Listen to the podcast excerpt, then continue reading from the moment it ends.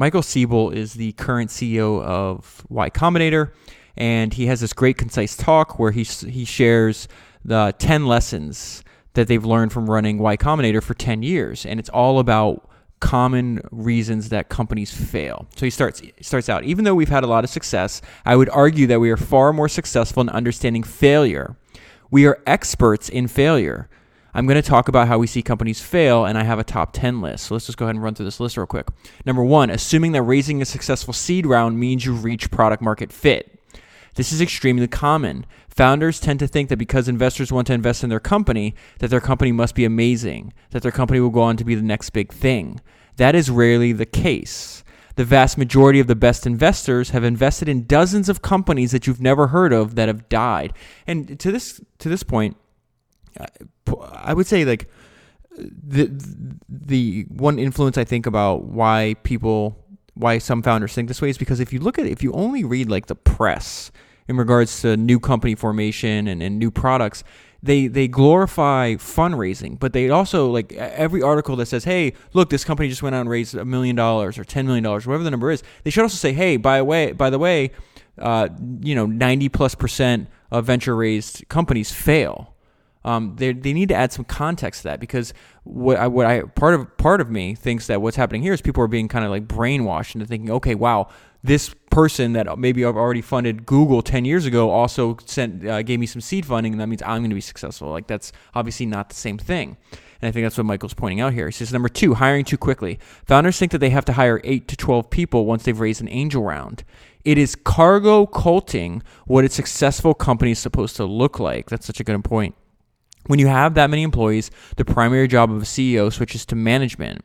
But for a pre product market fit company, the primary job of the CEO should be to focus on achieving product market fit.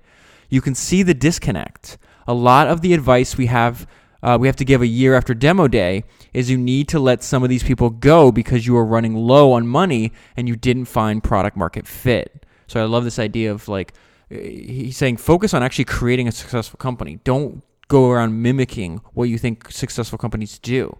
Like become a successful company first, and then you start to hire as you need to. But you don't do that that in reverse order.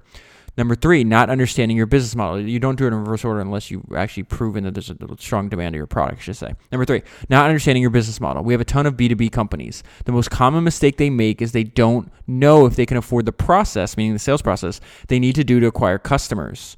Don't just pursue the strategy that interests you, meaning the distribution strategy. Pursue the strategy that is commensurate with how much you charge and who your customers are. Number four, not understanding when is the right time to sell, when it's the right time to sell into a tech startup. This, uh, he also sends out like a pre qualifier. This depends on what you are selling. If you are selling key components, the startup is uh, less likely to rip it out, meaning cancel. For example, to give the example of like Stripe, if your payment system works, you're not going to rip it out. There are some advantages and disadvantages to not selling to startups. So you, you, you can, instead of selling startups, you might want to sell to like larger already existing companies. And he says existing businesses have more money. That's obviously an advantage. They are less likely to churn, another advantage. Now, here's some disadvantages though. But if you are selling to a larger company, you are often you are often selling to an executive, and you don't know what their budget and decision making ability is within the company. So you might be wasting your time. In other words, number five, assuming investors would be a large differentiator. This made me chuckle. The best I got as a founder was simple: an A investor gives you money, signs your paperwork, and then shuts the fuck up. That is an A. There's a lot of room below an A there's not a lot of room above. Isn't that an interesting thought? Like if they do this bare minimum, then they're already better than most investors ever will be. Founders often believe their investors will do far more for them than they actually end up doing. Number six, another mistake uh, founders make: not establishing best practices around hiring. You need to set up an intelligent hiring process that good candidates will enjoy going through. Have good open communication about equity set clear expectations about what an employee's role is going to be. And most importantly, don't overbelieve in your ability to hire great people. Founders always say that my that their team is the best. Clearly, not every team is the best. Companies should be trying to minimize their non-essential employees.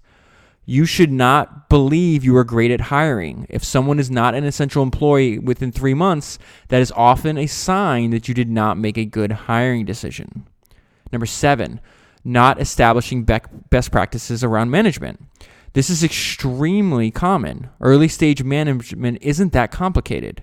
What is missing is consistent one on ones between managers and employees, some type of all hands meetings, great uh, getting employees to buy in on strategies and tact and uh, excuse me and getting employees to buy in on strategies and tactics and he also says like this next sentence is about like why it's it's confusing to him why more founders don't take that extra step of getting everybody in your company to buy in he says if you are bringing in amazing smart people into your company why wouldn't you want their opinion on what you are building number 8 not clearly defining roles between founders after you raise money and have a few employees, suddenly there's some hard decisions to make. Like who is going to lead product? Who is going to lead tech? Who is going to lead sales? Who will be responsible for recruiting? It is often the case that teams will not make these make these decisions. And the best the best strategy for that part is not only for founders but for employees too. Is I love Peter Thiel's idea about this. Like you should only be responsible for one thing. When he was running PayPal, every single person had one thing and one thing only they were responsible for, and so there was no you know, competing about uh, like objectives. It's very clear. This person is has is is fully responsible for objective A. In fact, he was known if you went to try to talk to him about something else other than your main objective, he wouldn't he wouldn't entertain the discussion. He wouldn't meet with you. I think that's a really, really actually simple idea and a really powerful idea. All right. Um, number nine, not having level three conversations with the founding team to relieve conflict. He says there will always be conflict with the founding team. There will always be the need to, for change in roles and responsibilities. Great startups have a system to have hard conversations. Bad startups bottle it in or get into constant fights. And number 10, finally, assuming that Series A will be as easy to raise as the angel round.